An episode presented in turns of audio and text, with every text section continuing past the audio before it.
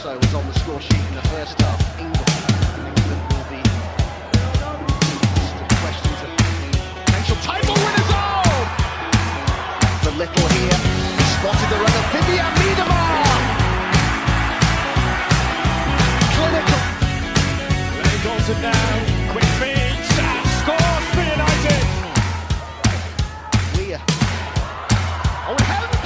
Pessoal, tudo bem? Sejam bem-vindos e bem-vindas. Este é o Conexão FA da WSL, episódio de número 20 do podcast de primeira que fala exclusivamente do futebol feminino na Terra da Rainha. Eu sou Eduardo Costa e já chego dando as boas-vindas a você que está chegando neste episódio. Já chego também pedindo para que você siga as redes sociais, né, tanto do Planeta Futebol Feminino quanto do de primeira.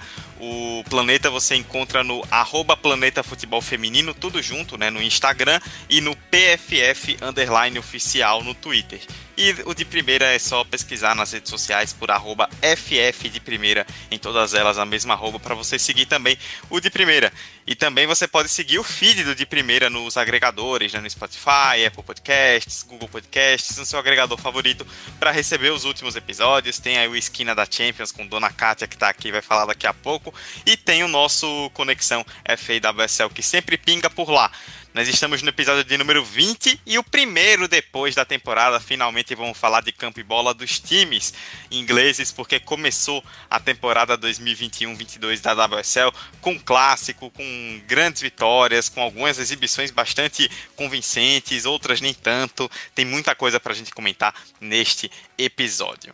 É, antes de começar, eu quero também fazer um agradecimento a todos vocês que acompanharam na última semana a nossa live de prévia da liga lá no Instagram, lá no YouTube, perdão, do Planeta Futebol Feminino. Teve uma audiência bem legal, ficamos todos muito felizes com a repercussão. E para você que viu a live, que está chegando agora aqui no podcast também, seja bem-vindo. Estamos aqui a cada 15 dias falando sobre o futebol feminino inglês. Eu, Eduardo Costa, estou com Amanda Viana, com Kátia Valentim, com Camila Villarreal e com Patrícia Zene para a gente falar dessa primeira rodada. Tem mesa cheia aqui para comentar os primeiros resultados. Eu já vou jogando os assuntos e aí o pessoal também vai se apresentando, vou apresentando cada uma delas para a gente poder já iniciar o debate sem mais delongas. E eu já vou chamar minha queridíssima amiga Patrícia, que assim como eu e como Kátia, está surtando de alegria nessa gravação, porque o Arsenal começou vencendo e vencendo um clássico, um jogo importante, hein? Pois é, uma coisa que o Arsenal tinha desaprendido a fazer nos últimos tempos, voltou a fazer na estreia do técnico Jonas Edval pela WSL. Arsenal 3, Chelsea 2 no Emirates Stadium. Lembrando que alguns jogos foram nos estádios dos times masculinos, porque é, tivemos data FIFA né, do futebol masculino, então eles não jogaram, o time feminino acabou aí usando alguns desses estádios. É, Patrícia, eu quero começar com você para a gente falar dessa vitória do Arsenal, né? Um, um jogo de altos e baixos, onde a defesa do Arsenal foi bastante instável, mas o ataque foi é, bastante importante e decisivo, fazendo muitos gols, com muitas variações ali na frente. O time com uma vibração que não se via há muito tempo. E uma vitória que deu uma lavada na alma do torcedor e da torcedora para começar essa temporada. Né? Isso aí. Bom dia, boa tarde, boa noite. Não sei em que horas vocês estão escutando esse nosso episódio, mas que dia! Gente, que dia! Não, sério, primeiro eu vou ter que falar que a emoção foi grandíssima. Eu não conseguia parar quieta no final do jogo. Porque ali no final do jogo que começou a cair a ficha que a gente pode ganhar. Porque realmente, muito tempo sem vencer. O Chelsea, a última vitória tinha sido aquele 5 a 0 foi uma goleada. Então, depois disso, acho que a gente ficou uns três anos sem vencer, porque eu não lembro direito em que ano que foi. A gente ficou muito tempo sem vencer o Chelsea. Uma vitória muito importante, como o Eduardo falou. Uma vibração maravilhosa. É, fazia muito tempo que eu não via um técnico vibrar tanto igual o Ideval. É, isso a gente viu claramente na, no time esse, essa paixão dele, o quanto isso significava para ele. Tanto que o primeiro gol, que a Miedema, que marcou sempre ela, tocou na Miedema é gol. É... E vibrou muito, e a própria Miedema comemorou. É, eu só fui reparar que ela comemorou o gol num comentário da McCabe no Instagram. É, eu, nem eu tinha reparado que a Midema comemora que ela nunca comemora os gols dela, né? Ela sempre comemora os gols das outras. Mas ela saiu comemorando porque realmente foi uma vitória muito importante. É, além de começar ganhando, o que é importantíssimo é, para qualquer time, em qualquer competição, começar ganhando de um dos maiores rivais é melhor ainda. É, então vamos falar sobre o jogo, né? O que interessa. É, vou deixar aí a maior parte da análise para Kat e para Amanda, que são as pessoas que entendem. Mas eu preciso destacar, primeiro, um posicionamento da Manon e da McCabe. E a McCabe, ela começou jogando, né, nessa última temporada na, na lateral esquerda, mas nos jogos da Champions League ela jogou na mais no ataque. É, dessa vez, ela, o Edival colocou ela como lateral esquerda, que ela estava atacando muito com a mano, cobrindo ela. Então as duas estavam fazendo ali a lateral. É, um, a, aquele lado ali foi muito agressivo no, durante o primeiro tempo, é, em cima da Carter, que acabou sendo infeliz né, na, na marcação. O, o, primeiro gol da Miedema foi em cima dela. Né? A Miedema teve tempo de, de parar, driblar e fazer o gol. Aliás, um bonito gol. Primeiro. E depois, né, a, a Mid, a atacante mais criticada é, por nós, torcedores do Arsenal, fez os dois gols. É, aliás, agora ela ela subiu um pouco no, no, ranking das artilheiras. Ela é uma das, uma das top 10 artilheiras da WSL, porque ela antes de ir pro Arsenal ela jogava no Sunderland. Então ela tem, é, vários gols, né? Ela sempre jogou lá na, na Inglaterra. É... E a Mid, que a gente fala que ela não deveria ser a atacante titular, isso realmente agora chegando a, a Tobin Hint, realmente ela é banco, mas ela é um banco muito bom para o ataque do Arsenal. E a defesa, né? A defesa do Arsenal precisa, precisa melhorar muito ainda. Ainda tem muita, muita é, instabilidade. Não sei se a Amanda vai comentar sobre isso, mas vou dar uma pincelada que a Williamson terminou o jogo jogando de volante. É, aqui acredito que todos nós concordamos que essa é a posição da Williamson. Ela, como, como zagueira, não tem muita confiança, mas ela tem um passe muito bom.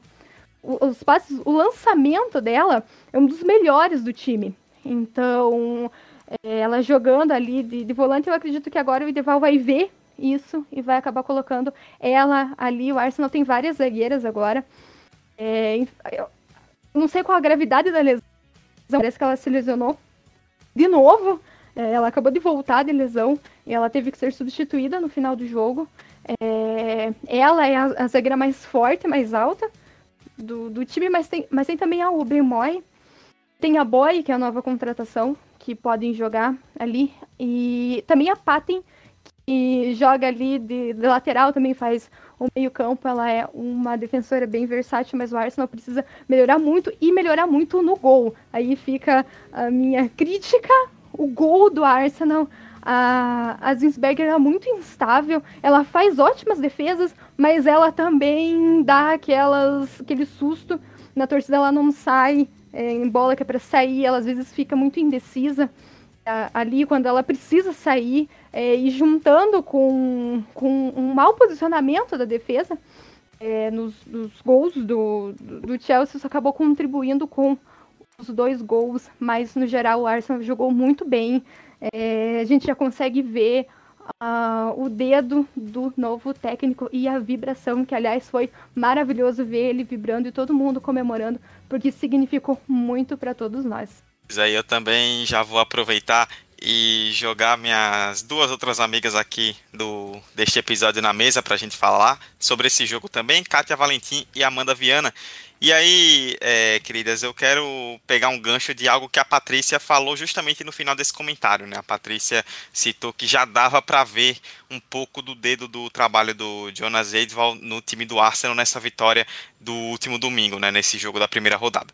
E aí eu queria que vocês duas falassem sobre o jogo, né, sobre o que aconteceu em campo, passando também um pouco por isso, né, a Kátia falando sobre o caso do Arsenal, do que é que a gente já pode ver aí do, do trabalho do Eidval, que já dá para já dá para realmente ser observado dentro de campo, do que já foi feito de positivo, e no caso, e Amanda, no caso, falando do exemplo contrário, né? Da, de algumas escolhas que foram questionáveis aí da Emma Reis, do Chelsea, e que acabaram se mostrando bastante.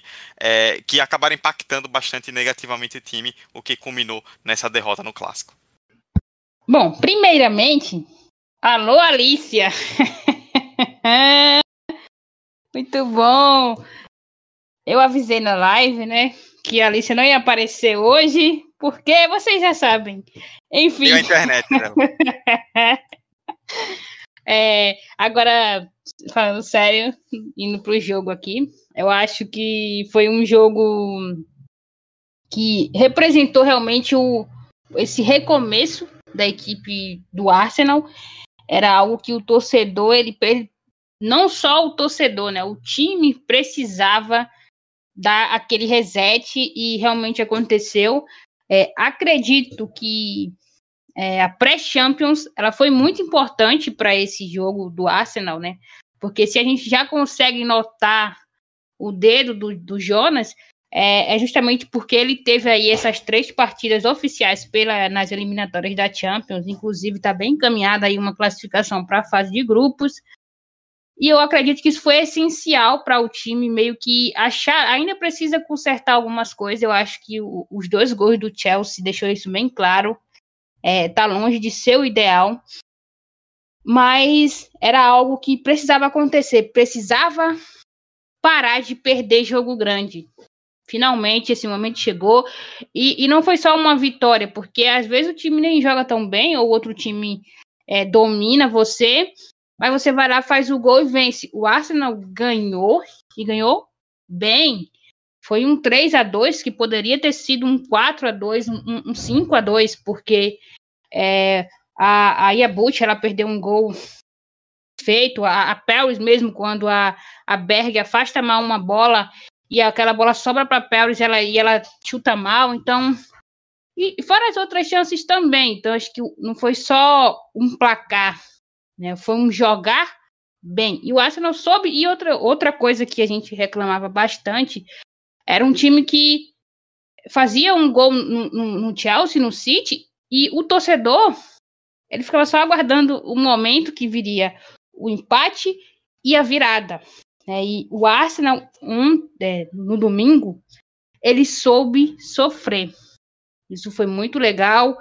É, o, o, Jonas até dá uma entrevista, fala, na entrevista do Jonas pós-jogo, ele fala que é, aquele excesso de lançamento do Chelsea foi algo que o Arsenal forçou, porque é um, um, um, um tipo de jogada que elas não se sentem confortável e que, apesar de do time ter deixado elas, as, as, as laterais infiltrarem para fazer o lançamento, que é quando sai o gol da, da Harder, o time conseguiu manter a cabeça no lugar, isso também é um, um ponto que eu gostaria também de chamar a atenção. É, o Arsenal ele não, não desabou após sofrer o, o empate ou após sofrer o, o, segundo gol do Chelsea. O time se manteve ali muito bem. Então, isso foi, são pontos positivos, coisas que a gente não via. Um meio-campo que realmente vai para jogo, num jogo grande. E eu gostaria também de destacar né, a, a Midma, a própria Patrícia já citou, fazia muito tempo que a gente não via ela comemorar um gol dela, porque o gol das, das companheiras ela já comemorava. Inclusive, uma comemoração muito legal, eu gostei muito da comemoração dela. E a participação nela, ela faz o primeiro gol, ela dá uma assistência sensacional para o segundo gol, e ela tem uma, uma participação direta na construção do terceiro gol. Então, é, meio que afastando né, aquela falácia, que era pura falácia, de que ela não aparecia em jogos grandes. E, e eu acho que se a Olimpíada não deixou isso claro, esse jogo contra o Chelsea deixou. E, um, eu acho que um acerto do, do Jonas foi essa contratação da Mano. Eu tô gostando muito dos jogos dela. Acho que ontem ela foi, foi muito importante. E basicamente é isso. Ganhamos e jogando bem. Isso meio que lava assim a alma. E agora eu vou deixar no ar, né? Vai entrar a nossa querida Amanda. A Emma Reis foi muito soberba, não sei, mas que ela subestimou o rival, ah, isso ela fez. Olha, é, realmente foi um dia meio complicado da Emma Reis, né, nesse jogo do Arsenal com o Chelsea. Se a gente for observar a escalação do Chelsea, o Chelsea entrou sem algumas peças importantes. E a própria Emma Reis acabou falando antes do jogo que jogadoras como a Frank Kirby e a Sam Kerr, elas começaram no banco porque é, essas jogadoras, atletas que estiveram na Olimpíada, elas demoraram um pouquinho para voltar a treinar, tiveram uma folga para dar um descanso e tal. Eu entendo é, esse raciocínio da, da Emma Reis em, em ter dado essa folga, que para mim é, é, necessário, né? Tinha que dar a folga, mas uma estreia de campeonato ingrata, que é um Chelsea e Arsenal, e ingrata para as duas equipes, né? Porque é um jogo que define título, né? São junto com o Manchester City, essas duas equipes são equipes que estão disputando o título da, da WSL.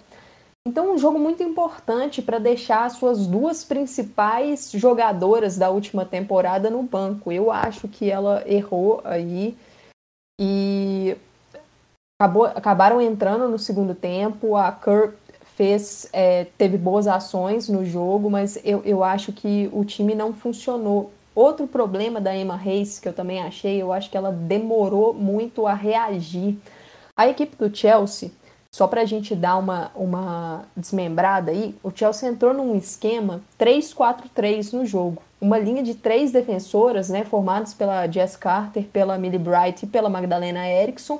E aí, na linha de, de cima, entraram a Nive Charles, mais pela ponta direita, a Melanie Loipos e a Di pelo centro, e a Guru Wrighten falando, é, falando, desculpa, fazendo a meia esquerda. E no ataque, a Erin Cuthbert, a Bethany England e a Pernille Harder. O que, que a gente viu durante o jogo? A gente percebeu que o Chelsea entrou com uma linha de três, mas em vários momentos defensivos caía cinco jogadoras, com as duas alas descendo para defender. Só que o Arsenal, de forma muito inteligente, estava explorando os espaços entre as jogadoras, os espaços ali que a, que a Carter oferecia, os espaços existentes nas costas da, da Guru Wrighten. Então, o Chelsea não conseguiu achar é, formas de conter isso. E, para mim, a Emma Reis demorou a tirar essa linha de três zagueiras. É, é, na minha opinião, ela deveria ter feito uma linha de quatro depois que ela viu que não, não deu certo. E a gente só foi ver o Chelsea jogando mesmo com uma linha de quatro atrás quando a Jessie Fleming entrou e isso já foi no minuto 87. Lógico, em alguns momentos a gente via a Nive Charles, por exemplo, recuando e fazendo uma, uma lateral direita com a Erickson do outro lado, caindo como lateral esquerda, mas isso eram coisas momentâneas, né? A equipe atuou basicamente o tempo todo com três zagueiras. E o Jonas Eideval, ele montou o time do Arsenal de uma forma muito inteligente para explorar isso. Como a Patrícia falou, o posicionamento ali no primeiro tempo da, da McCabe foi muito inteligente. Ela abrindo, usando muito a amplitude do campo ali na, na ponta esquerda. E, a, e o Abut e a Menon a Menon cobrindo a McCabe e aí e o Abut trazendo o jogo mais por dentro, por quê? Porque com isso ela atraía a marcação da Charles, atraía a marcação da Loepels e a McCabe e a Midema também tinham o corredor ali na profundidade para poder fazer a festa. E o Arsenal fez isso durante o jogo quase todo. A, a Kátia mencionou aí já que o Arsenal teve muitas dificuldades em jogos nos últimos jogos grandes, né, para poder vencer os jogos grandes. E na minha opinião, essa dificuldade vinha muito por não conseguir ganhar duelos no meio-campo. E o que a gente viu nesse domingo foi algo diferente. O meio-campo do Arsenal, formado ali com a Lia Valti, com a Kim Little e com a Frida Menon, ele conseguiu ser superior em vários momentos é, nos duelos com a Melanie Leupolz e com a Di. Então, assim, o Chelsea perdeu o seu coração, que é o meio-campo. E eu acho que a Emma Reis demorou muito a mexer ali. É, eu percebi que quando ela fez as primeiras trocas, né, que para mim foram trocas extremamente necessárias, que foi quando ela colocou a Sophie Ingle, a Sam Kerr e a Fran Kirby, o time começou a ganhar um pouco mais é, de ímpeto e isso acabou batendo também, porque minutos depois é, o Chelsea acabou sofrendo o terceiro gol, mas logo após o terceiro gol do Arsenal, o Jonas Eidevall ele acabou tirando a Iwabuchi. E eu acho que essa mexida não foi muito boa, porque o Arsenal acabou perdendo um pouco de controle ali do, no meio campo, ali na parte ofensiva, e o Chelsea começou a ter mais facilidade para construir. E com isso, as oportunidades começaram a aparecer mais. A Sanker, ela é uma jogadora que movimenta muito mais do que a Bethany England. Então, ela ela confundiu mais a defesa do Arsenal, ela trouxe mais dificuldades, e isso é um ponto que o próprio Arsenal precisa de evoluir, né? E é natural, tá no começo de trabalho, mas a Kerr achou espaços, chegou a mandar bola no travessão, então o Chelsea melhorou muito nisso, né? nas movimentações tal. Mas o Arsenal, ainda assim, eu acho que ele, ele teve ótimos momentos defensivos, né? O, o lance do, do segundo gol do, do Chelsea, ele para mim é uma jogada que o Arsenal vacilou e deu tudo que o Chelsea queria. A Steph Catley, que acabou substituindo a McCabe, entrou na lateral esquerda, ela faz uma perseguição errada, se não me engano, pressionando a, a Erin Cuthbert, e ela deixa o espaço nas suas costas entre ali a, a zona da Jen Beatty, e é onde a Frank Kirby adora. A Frank Kirby adora espaço, adora profundidade, foi o que ela teve, né? E aí o Chelsea conseguiu ali um cruzamento, a Harder marcou o gol. Então, o Chelsea gosta de espaço. Como a Kátia falou, o Arsenal ele não dava os espaços, ele deixava o Chelsea cruzar. O Chelsea não gosta de ficar cruzando bola na área. Ele gosta de espaço. E o Arsenal não deu isso para o Chelsea. A Emma Reis não conseguiu é, mexer no time de uma forma efetiva, na minha opinião. Eu acho que, que não funcionou.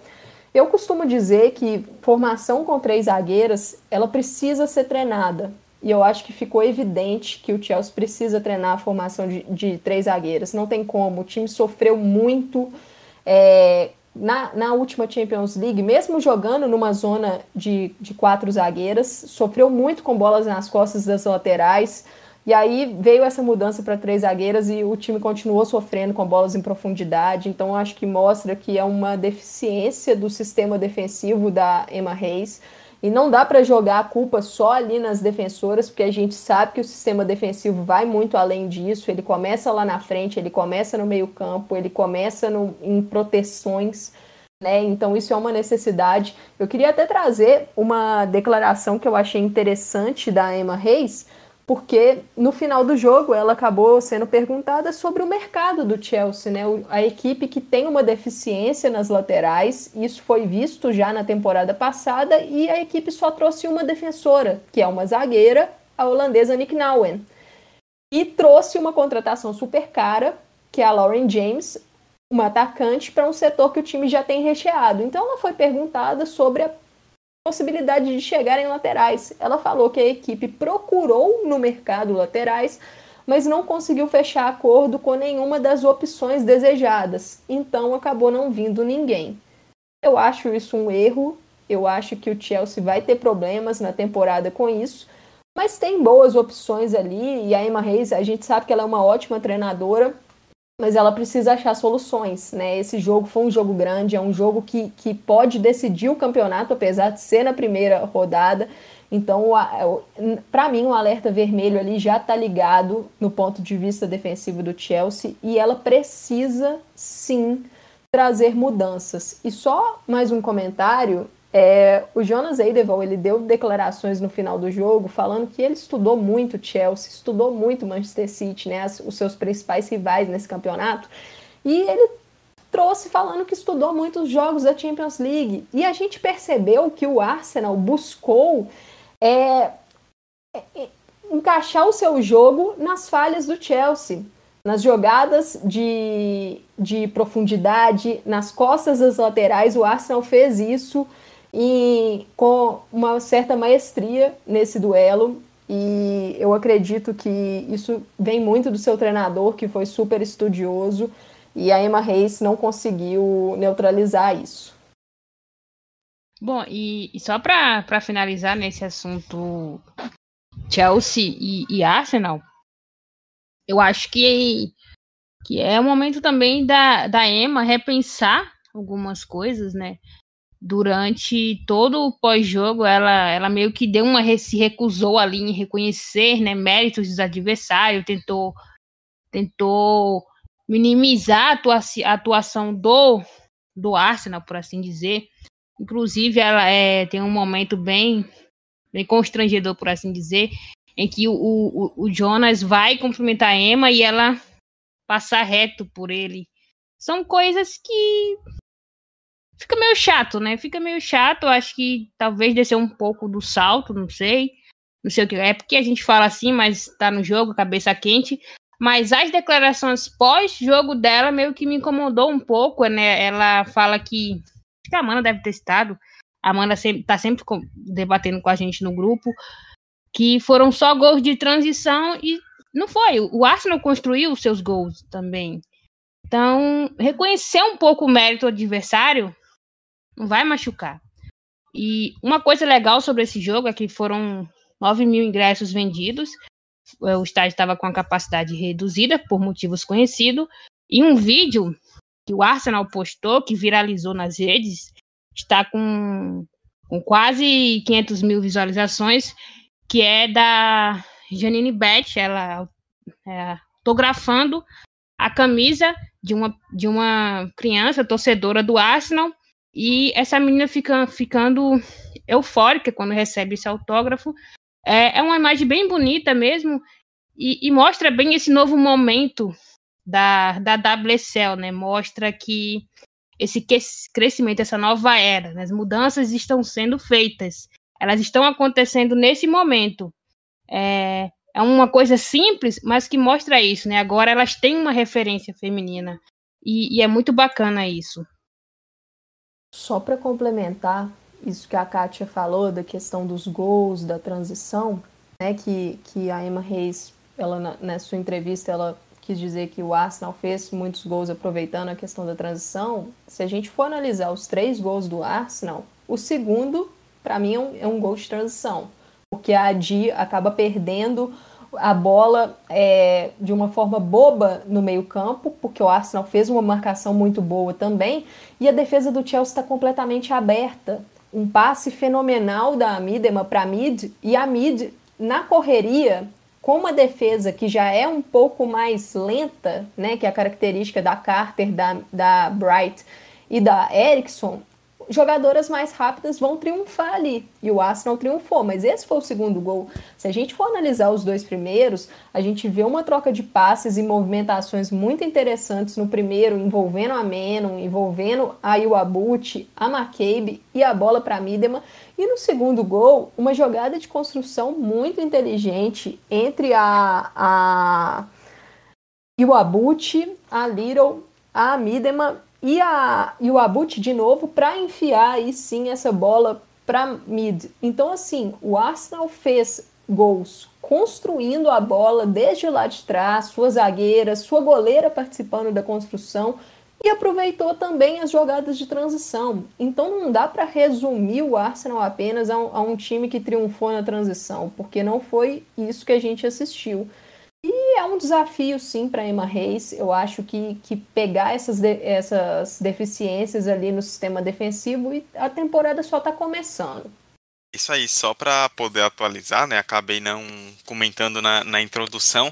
É, Medema e Mid duas vezes fizeram os três gols do Arsenal. Cuthbert e Harder marcaram para o Chelsea. Vocês veem que se deixar aqui o pessoal falando, a gente vai até semana que vem fazendo episódio, porque sempre tem assunto para a gente comentar.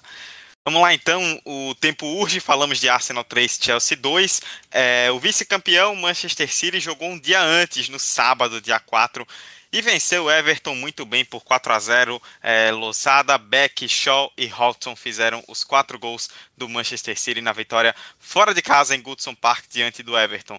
É, Camila, que ainda não deu o ar da graça nesse tempo todo, ficou só aqui ouvindo os comentários do clássico londrino. É, Fala aí o que, é que você achou da partida. É, o 4 a 0 realmente refletiu o que foi o jogo. No placar, né, no fim das contas, acabou sendo uma vitória até tranquila do Manchester City de uma, diante de um Everton que é, ainda vai levar tempo né, para se encaixar, mas que estava prometendo bastante. Uma grande vitória fora de casa. Né? É, primeiramente, ouvir vocês é sempre um prazer, porque vocês estão sempre dando aulas. Então, assim, ouvir sobre o clássico londrino, para mim é uma aula. É, sobre o jogo do City, é esse City que eu quero ver. É esse City que me, me encantou. O City que sufoca, o City do, da posse de bola, que ataca, que sufoca do primeiro ao último minuto. Não aquela porcaria contra o Real Madrid. Aquilo ali contra o Real Madrid eu apaguei da, da minha mente. Não a questão do placar, eu digo o, o jogo em si, como foi jogado o jogo. Contra o Real Madrid, meu cérebro já esqueceu. A temporada para mim começou sábado. Com todo respeito ao Everton, que fez um bom mercado, com boas contratações o City começou sufocando. É, ele, ele foi com a Tayeb. Eu queria deixar registrado primeiro que a Tayeb é uma boa goleira, mas é, é, tudo bem, uma escolha dela, mas ela teve o azar de estar num clube que tem a Roebuck, tem a Bardsley e agora está, estão encaminhando né, para o futuro a Kate, uma goleira jovem da base, que inclusive foi reserva do, no jogo de sábado. Ela está emprestada para o Field, mas é um, é um empréstimo estranho, que ela, ela foi emprestada para jogar pelo Field, que é da terceira divisão, se eu não me engano, terceira ou quarta divisão inglesa, mas treina no clube e, se necessário, fica no banco de reservas. É, na linha de defesa, pela direita, a Morgan, né, substituindo a Lucy Bronze, que ainda está se recuperando de uma cirurgia no joelho. Holton e Greenwood. Greenwood foi bem. Olha só que, que raridade, eu vou elogiar Greenwood aqui. E na esquerda, Stokes, assim, Stokes, meu Deus do céu, eu não tenho palavras para ela, eu não sei como as pessoas não reconhecem o trabalho dela, é, o jeito que ela joga. Ela, ela é, uma, é uma operária da bola, ela é perfeita, ela é maravilhosa. Na linha do, no meio, no, ali no meio do meio campo, a Cumbis foi a primeira volante, porque a está lesionada. A Turrilha só volta, com sorte, depois da pausa internacional, que, se eu não me engano, já começou até essa data FIFA. A Losada e a Ware. A Ware no, seria usada segunda volante, o Ware na, na criação ali. E na frente, Raso na ponta esquerda, que me chamou um pouco a atenção, né? Porque ela é, de, ela é ponta direita, ela foi para a esquerda. Beck na lateral direita e a Shaw, que agora na camiseta é Bunny, como centroavante, e a Beck na direita. É, o que eu assim, o que mais me chamou a atenção, a Raso, por incrível que pareça, fez um bom jogo. É, assim, quando ela foi contratada, eu tinha um pé atrás com ela, né? Assim, nossa, será que vai dar certo? Mas parece que vai dar certo. Foi dela a jogada do gol da Shaw, então foi assim, uma jogada de estreantes, né? O da Shaw foi o terceiro gol. Foi uma jogada pela esquerda, que a, a Raso, na velocidade, consegue driblar a zaga e passar assim, passe doce doce. A Shaw só chutou no contrapé da goleira e foi pro braço. É, o primeiro gol foi da Losada. A Losada já tinha tentado um lance parecido anteriormente, que ela chuta na entrada da área, mas a bola vai para fora. No segundo, é, foi engraçado porque ela foi muito. Acho que é uma coisa da minha cabeça, mas parecia que estava em câmera lenta o, o, jogo. Então, assim, ela recebe, ela pensa e chuta. Como foi falado na transmissão, né? Esse passou aqui na ESPN Brasil, no novo aplicativo, no novo serviço Star Plus. E foi o que a Helene Televisão disse. Não é força, é jeito. Então a Ousada chutou com jeitinho, a bola ainda pegou na trave entrou. É, pra mim, aquela bola tinha ido pra fora, porque não, pra mim não tinha entrado, então assim, fiquei muito feliz com a atuação dela. Ela que deveu contra o Real Madrid, foi bem fraca ali. Fez um jogo bem fraco, mas foi muito bem também. A Schalke, como eu falei agora, ela usa Bunny na camiseta, que Bunny é o apelido dela, então pra mim não é mais Khadija. Khadija é um. Qualquer nome dela é Bunny Shaw. ela faz muito bem o pivô. Fiquei assim muito contente com, com o jogo que ela vem mostrando, né? Apesar de ter sido o segundo jogo na temporada. A Shaw faz o pivô muito bem. Eu só achei um pouco lenta na recomposição. Quando ela recebe a vai passar, eu achei um pouco lento. Mas no pivô em si, ela faz muito bem, o que é muito legal. Inclusive, achei um pouco melhor até que a White. O White estava no banco, entrou no segundo tempo no lugar dela. É, a Greenwood, como eu falei no começo, foi bem. É, quando ela faz o básico, ela não, não, não falha muito, porque assim, é, em comparação com a Holton, a Holton deu umas falhas assim bem perigosas. É que no caso da Holton, ela falha, mas alguém vai e conserta, ou ela mesma conserta ali a jogada. A Greenwood, quando falha, sai gol do adversário. E não é perseguição minha, é só vocês olharem. Olha o jogo contra o Real Madrid. Pronto, já para falar do jogo contra o Real, onde deu tudo errado. Olha aquele jogo. É, foi, foi dela o carrinho, ela deu um carrinho na. Não vou lembrar o nome da lateral do Everton agora, mas ela dá um carrinho e a bola sobe para Beck. A Beck só conduz a bola, vai a entrada da área, chuta, faz um golaço. Beck, a maravilhosa medalhista olímpica, ouro olímpico, aliás. É, eu, eu, tenho um amigo que ele mora lá na Inglaterra que ele acha a Beck muito fraca. Eu não diria fraca, eu diria que ela, ela é um pouco inconsistente. É, tem dias que ela joga muito bem, como contra o Everton, mas ela também já fez jogos bem abaixo. Então, assim, no meu coração, talvez ela mereça uma renovação contratual. Mas eu entendo também que o clube não é caridade se ele acha, se o clube achar que tem gente melhor que ela no mercado, como eu acho que tem, mas eu ainda mantenho ela no elenco. É, ela tem vínculo, aliás, o vínculo dela está para ser no fim dessa temporada, se eu não me engano. No fim dessa temporada, então já vence. Ela deu entrevista falando que se apaixonou pelo clube. O clube foi muito importante para a carreira dela enquanto atleta e na seleção canadense. Tanto que, assim, ela já era selecionável antes do City, obviamente, mas ela evoluiu muito o jogo dela, o que também ah, ajuda a seleção canadense. Como ela foi importante na, no torneio olímpico, né, ela fez dois gols diante do Chile, se eu não estiver enganada. Então, assim, é, eu gosto muito dela, apesar de às vezes me irritar, porque ninguém é perfeito. Mas eu gosto muito do futebol dela, fico bem, fico contente, vou ficar contente mais ainda se ela renovar. É, e por fim, por último, por último não, né? Que acho que tem mais umas coisinhas aí que eu preciso é, pontuar. É, gol de falta da roupa. Que, sim, é, nos pênaltis, as jogadoras do City são muito ruins. E, assim, é, pelo que eu, no, que eu noto, é um mal da instituição Manchester City Football Club. Ninguém treina pênalti na, naquele bendito lugar. Ninguém treina pênalti. Nem o time feminino, nem o time masculino, nem a base, nem ninguém. Não se treina pênalti ali. Mas em cobrança de falta, quando na entrada, claro que tem um lugar certo, né, para Roldon bater a falta dela, mas quando é na entrada da área, como foi contra o Everton, ali é meio gol, ali você se prepara que a bola vai entrar. É, eu até comentei no grupo na hora do jogo que eu queria um gol da Holton de falta, porque ela estava merecendo, apesar do, das falhas que comecei ali, que eu estava querendo muito. E saiu esse gol de falta num pivô que a White fez. A White fez ali o pivô, ela recebe a falta, aí vai a Greenwood, que a Greenwood também adora a bola parada, né? Apesar de não ser tão boa. Apesar de, apesar de não ser tão boa, não. Apesar de não ser boa, né? Porque ela, ela chuta bem, ela tem um bom passe longo, mas para bater falta é, é ruim. A bola vai para fora, vai muito forte, etc. E a Holton não, porque ela bate com não é força, é jeito, como já disse anteriormente. E mas o que é mais engraçado é que vou, vou deixar a pergunta em aberto, se, se você ouvinte souber me responda, se alguém aqui da bancada quiser responder também é, por que, que ninguém da, da defesa pulou? Ninguém da barreira pulou. Porque o mais engraçado foi isso. A bola, é nem que a bola passou por lado, pelo lado da barreira, que a barreira foi uma montada, a bola passou por cima, só que ninguém pulou.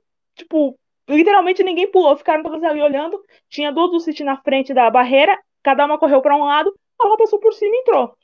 Eu acho que foi ali falta de conversa mesmo entre a goleira, a McKeever e a galera que tava na barreira, que, tipo, é o básico do básico, sabe? Você tem que pular na barreira. E foi o que me chamou a atenção. Por fim, né, agora para encerrar o assunto, é, a Tayeb, como eu citei, uma boa goleira, ela fez defesas muito boas, assim, não foram tão difíceis. Teve uma defesa difícil no lance de falta, teve uma que foi bem difícil que ela foi buscar no cantinho. Mas, a grosso modo, ela é uma boa goleira, ela fez boa defesa. É, a a Roebuck tá com problema na panturrilha, então também, com sorte, volta depois da pausa internacional. A Bardsley não, não vi problema de lesão, então assim, ela ficou de fora por opção do Taylor. A Kitty, quem é a jovem da base, foi a reserva. Então agora é torcer. Agora assim, venceu o Everton, excelente, venceu um bom time, como eu falei, um time bem montado. mas ainda não está entrosado. A Amanda vai falar disso daqui a pouco. Mas agora o foco é no Real Madrid quarta-feira. Esse de, de sábado vence o Real Madrid de lavada. Esse time com essa atitude. Se tiver a atitude do, de semana passada, o Real Madrid é um time jovem, mas não é um time burro. É um time. Tudo bem que o Real Madrid. Ah, o Real Madrid perdeu no sábado pro Levante. Era o time titular realmente, perdeu de 4 a 0 pro Levante. Mas Champions League é outro assunto. Vira a página, já, já viraram a página. Então, assim, o, o, meu problema com o time do City é a atitude. As contratações foram boas, todo mundo estreou, exceto a Filipa da meio campista, porque o visto dela não saiu ainda, não porque que atrasou o visto dela, mas enfim, não saiu. A Kennedy se mostrou bem na zaga, apesar de ter jogado poucos minutos. A Raso, como eu já falei, ela foi bem, não tem do que reclamar, ela deu uma assistência para Shaw. A Shaw parece que já joga no City há tempos. E, e é isso. Então, assim, pelo amor de Deus, City, vença. Porque assim, já venceu o Everton. O próximo jogo agora é contra o Tottenham, se eu não estiver enganada. Tottenham já é um time mais tranquilo, fez um mercado assim, mais ou menos. Então, vai, é jogo assim, pra cumprir tabela mesmo, com respeito ao Tottenham. Mas assim, o City, esses, esses jogos contra esses times mais fracos tem que golear. Mas o foco agora é quarta-feira contra o Real Madrid. Bom, só para falar um pouquinho do Everton, para não passar batido, a gente aqui no Conexão, tanto nos últimos podcasts quanto lá na live que a gente fez, a gente elogiou bastante o mercado do Everton né, nessa janela, porque foi um mercado recheado e um mercado trazendo jogadoras com bom potencial e também muita qualidade. E aí a gente chega e vê o Everton tomando uma, uma goleada do Manchester City logo na abertura do campeonato, não conseguindo ser tão competitivo igual a gente já imaginava. Mas aí é aquela coisa da gente também saber trabalhar um pouco a nossa expectativa, né? Querendo ou não, eu acho que foi, foi um pouco frustrante. Pra, eu também achei frustrante e tal.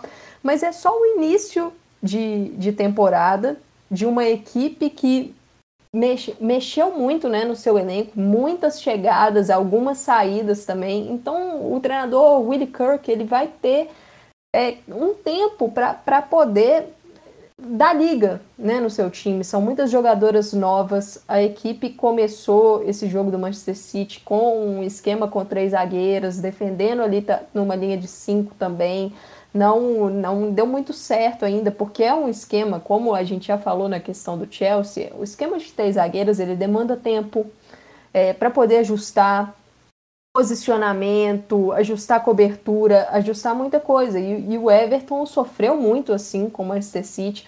O meio-campo ainda não, não conseguiu ter uma liga, até porque por exemplo, a Aurora Gali e a Kenza Dali, jogadoras que chegaram agora, então ainda é difícil para achar esse entrosamento no início, mas eu acredito que o Everton, é, na, nas próximas rodadas, o time tende a evoluir, tende a ir a, ajustando é, o modo de jogar, e aí sim e ganhando uma casca. Né? Eu destaco também que na segunda etapa, quando entrou ali a Claire Emsley, a Valerie Govan e a Hannah Benison, o time teve alguns lampejos melhores no ataque, então eu acho que já fica né, de, de alento o que, que a gente pode ver dessa equipe, que foi ruim contra o Manchester City, mas a tendência é que evolua sim ao longo da temporada.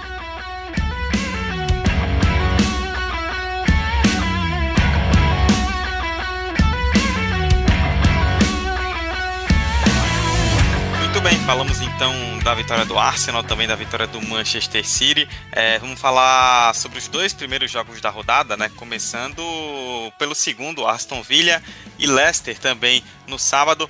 Flint abriu o placar para o Leicester, mas no segundo tempo aí meio que de forma consecutiva, né? Praticamente um atrás do outro, Mailing e Allen fizeram os dois gols que viraram o jogo para o Aston Villa na, na primeira rodada.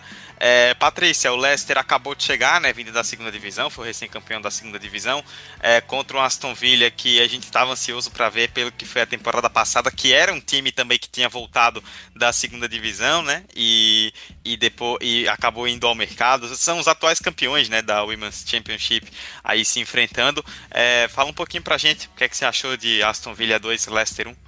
Eu vou falar uma coisa para vocês. A gente falou muito sobre Arsenal e Chelsea, afinal é o clássico.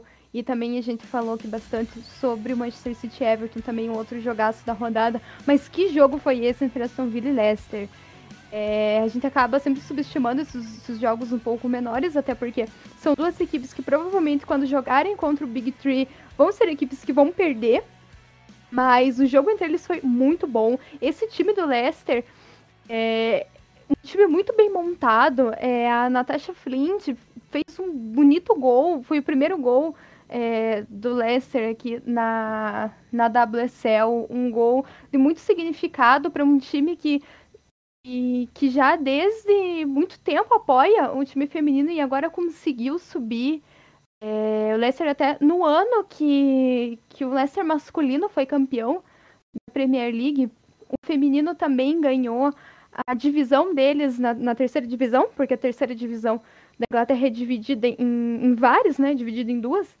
E daí tem segunda divisão, é, é, é, um negócio até que, que seria legal a gente, a gente explicar, né, em algum, em algum episódio mais pra frente, se, se o pessoal que escuta quiser saber mais sobre essas divisões menores, eu acredito que a gente possa dar uma pincelada nisso também, porque existem times ali muito bons que têm um potencial grande para chegar. E o Leicester foi campeão ali no mesmo ano. E e eles estavam numa crescente é, muito grande que eu achava que eles iam acabar subindo antes. É, acabaram não subindo e agora estão ali. E foi um jogo muito bom contra o Aston Villa. O, a, a, a, torcida no, no, estádio também maravilhoso, é, apesar de que ainda estamos na pandemia no mundo inteiro. Não esqueçam disso. É, ainda estamos numa pandemia, mas bonito ver a torcida apoiando ali o Aston Villa. Virou em um minuto foi o gol da, da, da Meilin. Aliás, um bonito gol também. A Meilin jogou muito. A Meilin e a Flint é, no meu time da, da rodada. Elas jogaram muito bem. É, além da, da goleira, né, a, a Hampton. E ela acabou falhando ali é, no gol, mas depois pegou muito. O Leicester só não fez mais gol por causa dela e foi um jogo muito bom é, nas, próximas, nas próximas rodadas.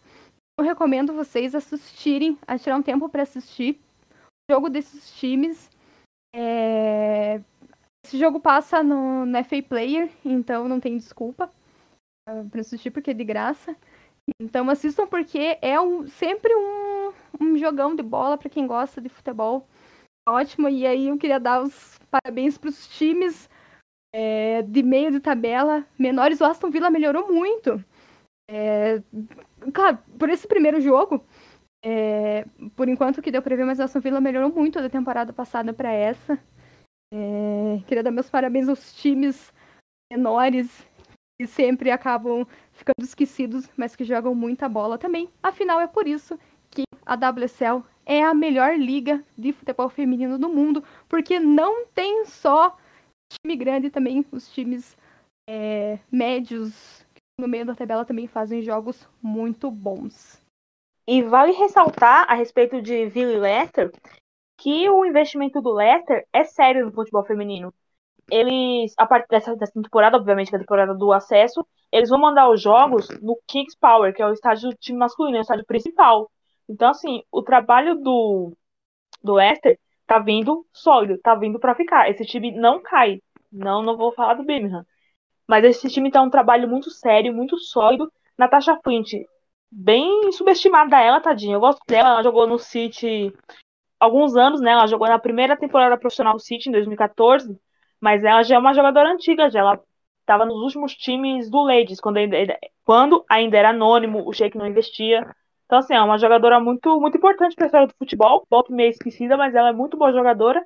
Agora na história por ter feito o primeiro gol do Leicester na Women's Super League. Então, assim, o trabalho deles é sério, time é bom, o treinador Mor é, Morgan é bom treinador, então vale a pena muito. Falou, é no FA Player, a graça, tem pro Android, tem o site no celular, assim, inacessível não é. Vale muito. Na primeira liga a gente assistiu o Villa com o Leicester masculino. São times ali, tudo bem que o Leicester já ganhou a Premier League, mas assim, é um time, são times meio de tabela, mas são bons times. No feminino não é diferente, claro, cada um no seu quadrado, mas a qualidade é a mesma. E o Aston Villa também manda alguns jogos no Villa Park, que é o estádio principal. E na próxima rodada agora, depois da pausa internacional, vai ter jogo do feminino lá no Villa Park contra o West Ham. Então, assim, são trabalhos sérios. Vale muito a pena a gente olhar fora né, do, do Big Three, olhar fora do United, olhar essa galera que tá com trabalho sério, trabalho bom. E Natasha Flint, melhor jogadora do Leicester, mora no meu coração.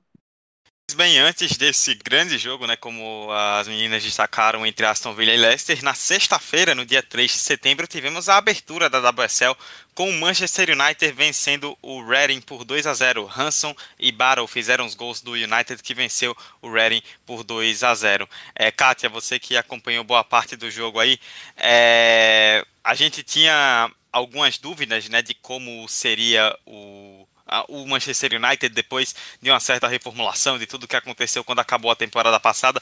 Confesso que não cheguei a assistir o jogo, né? Não consegui assistir na sexta tarde, mas de quem acompanhou, como foi o seu caso aí que acompanhou boa parte da partida, é eu vi muita gente comentando que foi uma atuação até segura do United, uma, uma atuação é, para deixar o torcedor aí mais um pouco mais esperançoso nessa depois dessa primeira rodada. É isso mesmo? Foi para isso o 2 a 0 do United contra o Reading?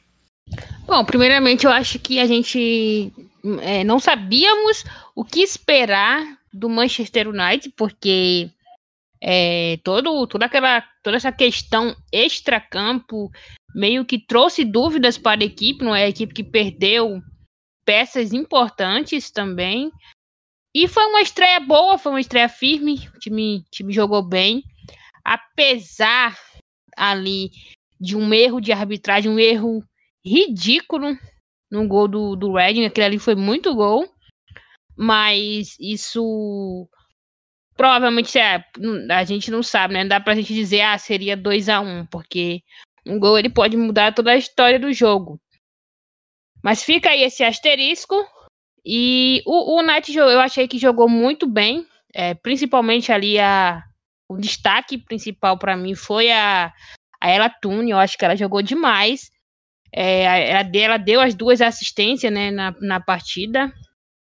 O, o gol da, da Hanson foi o primeiro gol da temporada. Ela que abriu aí os trabalhos, por assim dizer. Primeiro, o primeiro gol da temporada 2021-2022 foi dela. E o segundo gol da equipe foi um golaço. É, toda a construção da jogada até a finalização foi sensacional, muito bom. Achei que o. Claro, o, o Redding é um, é um adversário ali mais ou menos na mesma linha do Niter, mas ainda um pouquinho abaixo. E fica essa questão, né? O, no, o, o Redding fez um, um, bom jogo também. Foi uma partida muito legal de se assistir, na verdade. E a estreia muito positiva para o Knight, que na, na WSL a gente costuma dizer que por ser um campeonato de, de apenas 12 equipes, toda rodada, todo ponto ele é importante quando, quando se almeja alguma coisa. Porque ou você é G3, ou você é, é briga para não cair. Se você ficar fora desse aí, você só fica no meio da tabela, porque todo mundo é meio de tabela, né? Não existe uma segunda competição é, europeia para essa galera. Espero que a UEFA mude isso na, nas próximas temporadas. Urge aí um, um, uma versão feminina para a Europa League, mas não vem ao caso agora. E, e, no geral o saldo é positivo. Acho que os próximos duelos também vão nos mostrar realmente o que é esse United. Ah, os problemas extracampo a gente já conhece. E foi uma boa estreia do treinador, o acho que é Mark Skinner, eu não sei falar muito bem o nome dele, mas eu achei que o time foi muito bem nessa. Tem uma proposta de jogo interessante também. E no, no geral, foi um bom debut, tanto para a equipe quanto para o técnico. Bom, só para dar uma complementada no United, a Kátia falou muito bem aí a questão da Ella Toon, e eu queria falar uma coisa que eu percebi na transmissão esse jogo do Manchester United lá no, no Reino Unido, ele passou no canal Sky Sports e eu assisti por esse canal e antes da transmissão rolou um pré-jogo muito legal com a presença de algumas analistas, entre elas a Karen Carney e a Casey Stoney, ambas ex-jogadoras e a Casey ex-treinadora né, do Manchester United. E elas fizeram uma análise no pré-jogo das duas equipes muito legal, uma coisa muito legal que, que falta ainda nas transmissões do futebol feminino em geral. A gente não vê tantas análises, né, comentários realmente pontuando taticamente os times, e eu achei que elas foram muito felizes.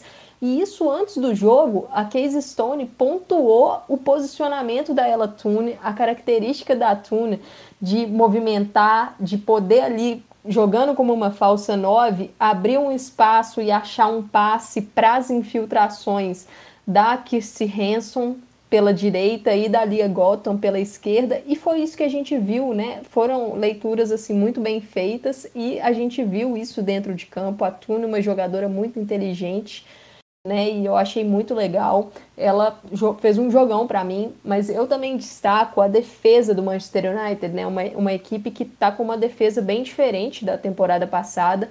Na negociação da Lauren James com o Chelsea, chegou para o Manchester United a Hannah Blundell e ela jogou na lateral direita e para mim ela fez uma ótima estreia, uma grande partida. A, a Manion, que veio lá do Manchester City, também foi muito bem fazendo dupla de zaga com a Maria Torres Dottir, que veio do Chelsea na temporada passada, mas não, não conseguiu jogar tanto, e completando a espanhola One Batia, que para mim fez uma grande partida também, fez um golaço, o segundo gol. Então foi uma linha de zaga bem interessante do Manchester United. Ali no meio, eu destaco a Vild Bouriza, a norueguesa que chegou, para mim controlou muito bem ali o meio de campo, né? Foi bem. A Lia foi um pouco mais discreta, mas é uma jogadora que crescendo vai conseguir agregar bastante. E a Kirsty Hanson, que marcou o primeiro gol, é uma jogadora muito coletiva. Ela trabalha muito para o time. Então, assim, acho que o Manchester United ele tem um elenco curto, ele não tem tantas peças assim no banco de reservas que possam fazer tanta diferença, apesar de nesse jogo a Shekirune, a holandesa, ter ficado no banco e com certeza é uma jogadora que tende a ser titular na temporada, mas o elenco é meio curto, mas estando todo mundo disponível, todo mundo saudável, é uma equipe que vai sim competir. E só para reforçar o que a Kate falou, né, no segundo tempo, enquanto o jogo ainda estava 1 a 0 para o Manchester United, teve um lance do, do Reading que a bola bateu no travessão e caiu, ela pingou, eu acredito que foi gol. E a necessidade, né, da gente ter também esse VAR aí e, e de e de ter também a, a tecnologia da linha do gol, então quem sabe no futuro para a gente ter isso. Bom, sobre o United foi isso. E só para fazer um comentário aqui, já finalizando, sobre uma jogadora ex-United e que chegou agora no Arsenal, que é a Tobin Heath, a, a, jogadora estadunidense, eu queria só comentar que eu acho que a Heath, ela tende a encaixar muito bem no elenco do Arsenal, o Jonas Eidevall que vai ter muitas op opções ali para rodar o elenco, e eu acho que ela com certeza vai agregar, agrega na mentalidade, agrega no aspecto de ser uma vencedora, uma jogadora intensa, vai ser muito bom. E o Arsenal, que provavelmente só vai tê-la após a data FIFA, né? Porque ela ainda está nos Estados Unidos, tem a questão do visto que está sendo complicado. A gente tem visto aí as jogadoras suecas e australianas que chegaram agora na liga, muitas delas ficaram de fora da primeira rodada porque o visto ainda não foi liberado. Então eu imagino que a Tobin Heath ela, ela espere aí a data FIFA porque ela deve estar na convocação dos Estados Unidos para poder aí sim chegar na Inglaterra. Tem questão de quarentena também, então eu acredito que o Arsenal só vai tê-la mais para o final do mês, talvez início de outubro. Mas foi uma bela contratação, uma ótima tacada do Arsenal e com certeza saudável, ela vai agregar muito para a equipe. A gente teve outros dois jogos também para fechar a rodada. No sábado, Tottenham 1, Birmingham 0, gol da Kit Graham. E no domingo, Brighton 2, West Ham 0, gols da Inessa Kagman de pênalti e da Liga 1 minha. Eu vou falar um pouquinho sobre esse Brighton e West Ham, porque o West Ham a gente já tinha comentado né, em outros momentos que deve realmente se manter no meio da tabela, mas eu particularmente fiquei um pouco preocupado com a quantidade de erros defensivos que o West Ham é, cometeu né, na partida. É claro que é, é, importante a gente destacar né, que é, tem é, o jogo ele ficou bastante condicionado pelo que aconteceu no primeiro tempo, né? Quando a Sissoko acabou cortando um, um chute né, é, dentro da área com a mão ela se atirou na bola para tentar fazer um corte e aí acabou acertando a bola com a mão. Pênalti, ela foi expulsa e aí a, a Kagman bateu o pênalti, converteu muito bem, fez 1 a 0 E aí, já com meia hora de jogo, né, com o Brighton jogando em casa, vencendo por 1 a 0 com a mais, a estabilidade defensiva que o West Ham tinha até no começo do jogo, né, jogou bem. A, a, a Adriana Leon ainda acertou a bola no travessão, é, teve boas oportunidades no início é, a oportunidade, a, a, a, estabilidade, perdão, né, que o West Ham tinha no começo foi para o saco, né? Aí o, o Brighton é, dominou a partida pouco antes do final do primeiro tempo, um erro né, da defesa, né, numa bola que a Fisk e a Flaherty se atrapalharam e aí a, a, a Liga não desperdiçou, fez o segundo gol. E aí é, depois até depois até o Wally Harder, né, o técnico do West Ham, tentou dar uma arrumada é, na defesa. A Lisa Evans, conhecidíssima do Arsenal, né, quando começou a jogar um pouco mais avançada, foi muito bem. É, foi uma das melhores jogadoras do West Ham, né, dentre o que sobrou de West Ham no segundo tempo. É, o, o Brighton ali tentou é, ficou com a bola boa parte da, da, segunda etapa, né? Tanto que terminou com a posse de bola bem maior, 59 a 41 na porcentagem. O, o West Ham apostava nos contra-ataques, teve um lance perigoso ali da, da Claudia Walker, né? No finalzinho, já que ela acabou mudando para fora. Mas no geral, assim, o Ham até não começou mal, mas depois da expulsão da Sissoko o time desmoronou e é preocupante, porque beleza, você tem uma jogadora a menos, tudo isso pesa, mas o time não conseguiu mostrar nenhuma variação e isso é, foi preocupante, né? O Brighton da Hull Power jogou bem, foi um time que fez uma liga interessante no ano passado, né? Tanto que acabou ficando na sexta colocação, que foi até surpreendente é, fez um bom resultado. E o Brighton vai pegar uma sequência agora com Birmingham e Aston Villa depois em casa, né? O Birmingham é fora de casa, o Aston Villa é em casa. Então é uma oportunidade boa aí para o Brighton conseguir começar com 5% de aproveitamento depois de três jogos, que seria uma, uma uma, um início muito legal né, para o Brighton. É, sobre Tottenham e Birmingham, honestamente, acho que nenhum de nós tem muito a comentar um, apenas que o, o não dá para medir muito o que vai ser o Tottenham na temporada, porque o Birmingham é um time muito fraco e o Tottenham, tanto é, nas ações quanto nos números, né, nas estatísticas, dominou completamente a partida, apesar de ter sido apenas 1 a 0 Então é, é, é um jogo que não tem. que reforça o que nós já sabíamos em relação ao Birmingham que é um time que realmente vai brigar lá embaixo e que também é, não, não diz muito sobre o que a gente pode saber em relação ao Tottenham.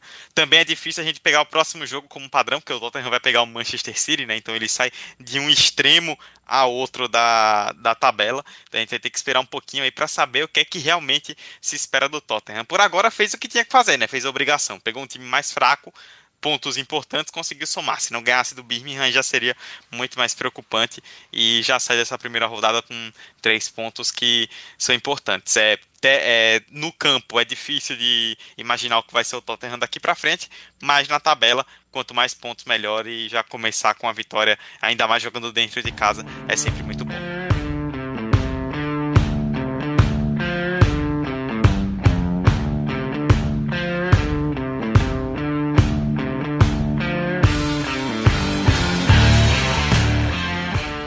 Bom, esse é um adendo, né? Um, uma faixa bônus do podcast.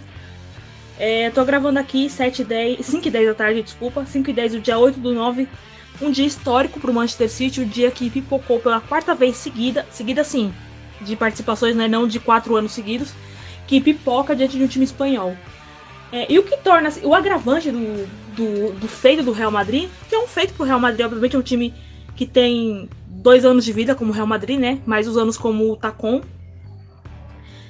E a primeira vez que estão na fase de grupos era supostamente o um confronto mais equilibrado, mas com uma leve vantagem do City pela, pelo entrosamento do elenco, pelas contratações, pelas jogadoras, etc.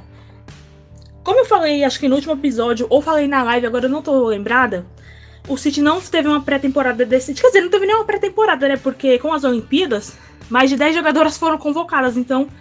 É, mais, mais de 10 foram convocadas para o Team GB, mais a Beck para o Canadá. Então, assim, o time praticamente não tinha elenco para disputar um jogo de. um amistoso de pré-temporada sequer. É, eu ainda tô nervosa, então desculpa qualquer coisa. Ou não também, provavelmente a minha, minha raiva, o meu ódio é a sua alegria. Então, se você, ouvinte, está feliz, você está satisfeito com esse episódio, então é o que importa. O que importa é a sua alegria, a sua satisfação em nos ouvir e apreciar o nosso trabalho. É, como eu falei já em outros episódios, o problema não é perder, mesmo que seja para um time inferior. O problema é como se perde. E o jogo de hoje para o City foi inadmissível. Tudo bem, o City não fez pré-temporada, teve desfalques da Bronze e da Walsh. O dos desfalques mais sentido foi o da Walsh, com certeza, não, não, sim, não tem sombra de dúvida. É com uma lesão na panturrilha, com sorte ela volta depois da data FIFA desse mês 9. Com sorte, né? Porque depende do, do dos médicos, né? Não, é uma coisa já que foge à, própria Walsh. Mas dava para ganhar. O Real Madrid, como eu falei, é um time jovem, é um time com. Não é um time ruim, é um time com boas jogadoras, mas dava para o City ganhar e ganhar com propriedade eu não entendi o que aconteceu. Assim, tirando a parte de pipocar, ok. Mas por que, que o City não jogou? Por que, que o City não incomodou? Novamente, a melhor em campo foi a Tayeb, a goleira Tayeb, que não teve culpa alguma no gol. A culpa, para variar, foi da Cumbis, que eu não sei como ela foi contratada. Não é nem questão, não é nem de como ela conseguiu ser titular hoje, né? Porque ela é a primeira, ela é a primeira volante no lugar da Walsh, a reserva dela.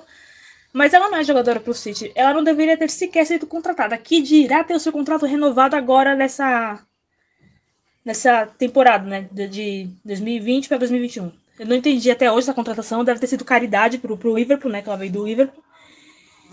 E assim, o que me mata foi o jeito que perdeu, que não jogaram absolutamente nada, nada, nada, nada. E o, assim, o Real Madrid principalmente brincou de bobinho os 90 minutos, chegava com mais perigo, e aí o lance de gol aproveitou um escanteio que a Cumbis deu para o Real. E aí só sobrou para Sornosa marcar e pronto. Foi, é, foi isso o resumo. Se for fazer os melhores momentos do jogo, os melhores momentos serão entrada no gramado, apito inicial, apito final, acabou. Pronto, foi só isso, porque não tem melhores momentos. É, foi um jogo vergonhoso. Como eu falei, a quarta vez que pipoca diante de um time espanhol. Já perdeu duas vezes para o Atlético de Madrid, sendo que a primeira vez que perdeu, eu não vou lembrar exatamente quais temporadas foram, mas foram duas vezes para o Atlético de Madrid. Teve uma que foi na, no antigo formato. Perderam no antigo formato, né? Que é a rodada de 32 times, rodada de 16, até chegar nas fases finais. Perdeu essa rodada inicial de 32 para o Atlético de Madrid. Aí perdeu de novo para o Atlético de Madrid na temporada seguinte. Foi até na temporada que o City perde para o Atlético. Aí o Atlético pega o Wolfsburg e toma de 12 no agregado. Aí eu não fiquei triste, não. Assim, vou confessar a vocês que eu não queria tomar de 12 do, do Wolfsburg no, no, no, agregado ainda, que se não me engano, um dos jogos foi 7 a 0 foi 7 a 2 Eu não queria passar esse vexame, então não foi de todo ruim ter caído na fase inicial, sinceramente. Perdeu para o Barcelona na temporada passada. Contra o Barcelona foi uma coisa horrorosa na ida, foi um jogo horrível na ida, mas na volta até tentaram. Se tivessem jogado em, em, Barce em, Barcelona, não, foi em Monza, na Itália, né? Por causa da pandemia, foi campo neutro. Se tivessem jogado na, na ida, o que jogaram na volta, talvez teriam passado ou pelo menos a eliminação ficaria menos vexatória. E o vexame de hoje, que assim, é inominável. É, o, grande, o grande culpado é o Gareth Taylor, não, não tem outro, não, não sou eu. As contratações foram boas para a temporada, mas assim, o que faltou foi atitude, porque não jogaram nada. Foi uma roda de bobinho, porque o Real Madrid sufocou o City em toda a saída de bola. Toda a saída de bola tinha pelo menos umas três do Real em uma jogadora do City. É, a Morgan, irreconhecível. Eu gosto muito do futebol da Morgan, mas hoje deveu. Ela tava bem. É que eu esqueci a palavra, mas ela tava bem assim. Mais um pouquinho ela tinha sido expulsa. Porque ela tava bem. Não é desnorteada a palavra. Vocês entendem, vocês entendem, né? Quando o jogador perde a linha? Então, ela tava quase perdendo a linha a ponto de ser expulsa. Ela, por milagre, só tomou um amarelo. A Cummins, como eu já falei, não é jogadora, então pula, né? A natureza cuidou dela. A Greenwood não foi mal, por incrível que pareça, Greenwood não prejudicou tanto assim, né? Apesar de ser a Greenwood. O meio-campo inexistente. A Losada Achei que ia dar certo no City, mas só vai, pelo que eu vi, só vai viver do gol no Everton. Espero estar enganada, porque até agora são só três jogos oficiais. Mas para mim, Lousada, estou é, constrangida de ter acreditado que ela daria certo no clube. A Rouse foi bem, Stokes foi bem, Holton, na medida do possível, né? Não teve nenhuma falta para ela bater a Shaw não recebeu uma bola boa, coitada. Ela é centroavante. Só recebe... nem, tijolo, nem tijolo ela recebeu pra dizer assim, nossa, ela recebeu um tijolo igual no primeiro jogo, assim. Que ela recebe a bola na cara do gol e a bola ela chuta de can... Chuta não, né? Bate na canela dela e sai pra tiro de meta. Então, assim, as substituições, 6 por meia dúzia em todas. 6 por meia dúzia em todas. Ele não tem. Ele não tem repertório. O único currículo que ele tem é ser bicampeão nacional sub-18, né? Que é a Premier League 2, se eu não me engano. A Premier League Sub-18, com alguns meninos da base lá que no final são todos emprestados pelo City e vendidos por duas mariolas e um fish and chips. Então, assim, pro futebol feminino ele não é nada, ele é um ninguém. Ele tomou um baile do Davi Asnar, que eu não conheço, então não sei se ele tem experiência no futebol feminino, não procurei saber e não vou procurar saber, desculpa. É, e assim, o City é um time grande, pode não ter a mesma história do Chelsea, do Arsenal, que já estão há mais tempo no, na caminhada do futebol feminino, mas é inadmissível esse cara ser treinador do, do City. O pessoal do grupo, né, do podcast, estava comentando, fazendo bolão já em que rodada o Taylor cai. Tem gente que acha que ele cai já, né, contra o Arsenal. Tem gente que acha que ele vai cair um pouco mais para frente. Mas assim, infelizmente para mim, pelo que eu conheço da instituição Manchester City, do tanto que eu, dos anos, de tantos anos que eu acompanho esse time, ele infelizmente vai honrar o contrato até o último dia, que é o final da próxima temporada. Infelizmente vai viver de ter ganhado uma Copa da Inglaterra que treinou metade da competição só, porque a outra metade ainda foi o Nick Cush, né? Que foi antes da parada da pandemia, que aí acabou tudo. E é isso, não tem que falar, é vergonhoso, é constrangedor. É constrangedor, gente, é vexatório, vexatório. Hoje foi um vexame absoluto. Pode tirar sarro, pode rir, porque é isso, foi um vexame. E assim, enquanto não mudar essa mentalidade, enquanto não mudar o treinador, não vai adiantar, vai perder Hoje foi o Real Madrid, temporada que vem, se pegar vaga para Champions, né? Para pré-Champions, se ficar em terceiro, que eu acho bem difícil, porque o Everton vem muito forte, apesar do 4 a 0 e do United também, que sempre está disputando, não vai arrumar nada. Vai ser essa, esse marasmo, essa coisa modorrenta, esse futebol modorrento, esse toque de bola maldito do Guardiola, que só dá certo com o Guardiola. Talvez isso já esteja registrado, né? Já tenha ficado claro como a água que o guardiolismo, por isso que chama guardiolismo, porque é para ser usado por Pepe Guardiola e só. Não é para os, outros, os outros copiarem, sabe? Ou então, se você é tão fã assim do Pepe quer copiar, incrementa, coloque coisas suas, suas convicções. E ele não tem convicção de nada. É complicado, né?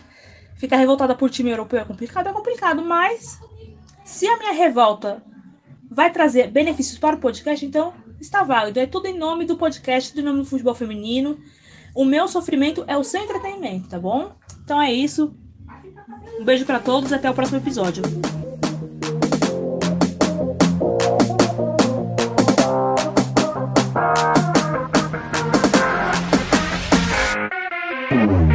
pessoal, é isso. Este foi o episódio de número 20 do Conexão FA e WSL, falando bastante do, da primeira rodada, né? Começou, enfim, a temporada 21-22 da Women's Super League e você vai ter toda a cobertura com muita análise, com muita opinião, com muita informação por aqui no podcast, né? Tem uns episódios a cada 15 dias e tem também as lives, né? O nosso, a nossa primeira live já dá para adiantar que o resultado foi tão legal que logo, logo aí no futuro próximo estaremos fazendo mais. Quando?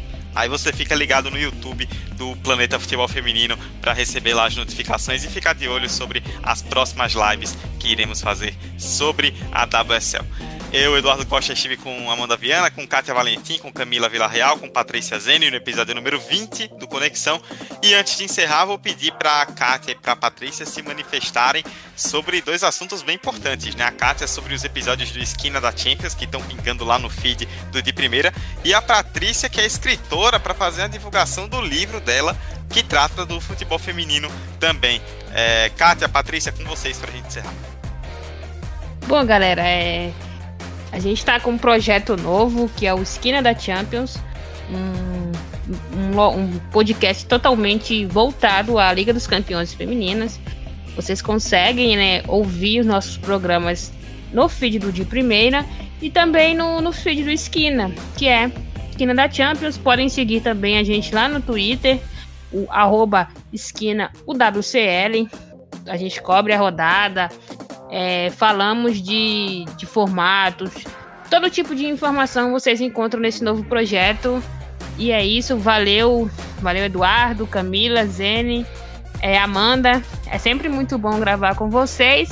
E para não perder o costume, um beijo para minha amiguíssima Alicia. Alicia, não chore, mas agora o Arsenal voltou, chegamos. Quem ganhou, ganhou. Quem não ganhou, não ganha mais. Então, como o Eduardo falou, eu estou lançando um livro é, sobre futebol feminino. Ele ainda está na pré-venda. O nome do livro é Do A1 ao Foz, a história do Campeonato Paranaense Feminino. É, foi o meu trabalho de TCC de jornalismo, é um livro-reportagem que conta a história do Campeonato Paranaense Feminino. É, tenho certeza que todos vocês sabem da importância que os estaduais têm para o futebol feminino. E ali é, eu conto toda a história é, desde desse nosso campeonato regional, porque eu sou aqui do Paraná. Mas se você não é daqui, você também pode comprar o livro, porque ele é importantíssimo. Ele fala de jogadoras que eu tenho certeza que todo mundo conhece, mas vocês só vão saber quem é se comprarem o livro. Vocês podem entrar no edprimeirolugar.com.br barra zene reservar, fazer reserva do seu livro em pré-venda aqui. São os últimos dias é, da pré-venda, então garanta o seu livro, que eu tenho certeza que vocês não vão se arrepender. É uma leitura ótima e não foi porque eu escrevi. É um livro reportagem, é, não é um livro pesado de ler. Então, se você curte aí futebol feminino, que eu tenho certeza que todos vocês gostam, afinal vocês estão aqui, passaram um bom tempo com a gente aqui, é, ouvindo é, nosso debate sobre a rodada, então tenho certeza que vocês também vão gostar muito do livro.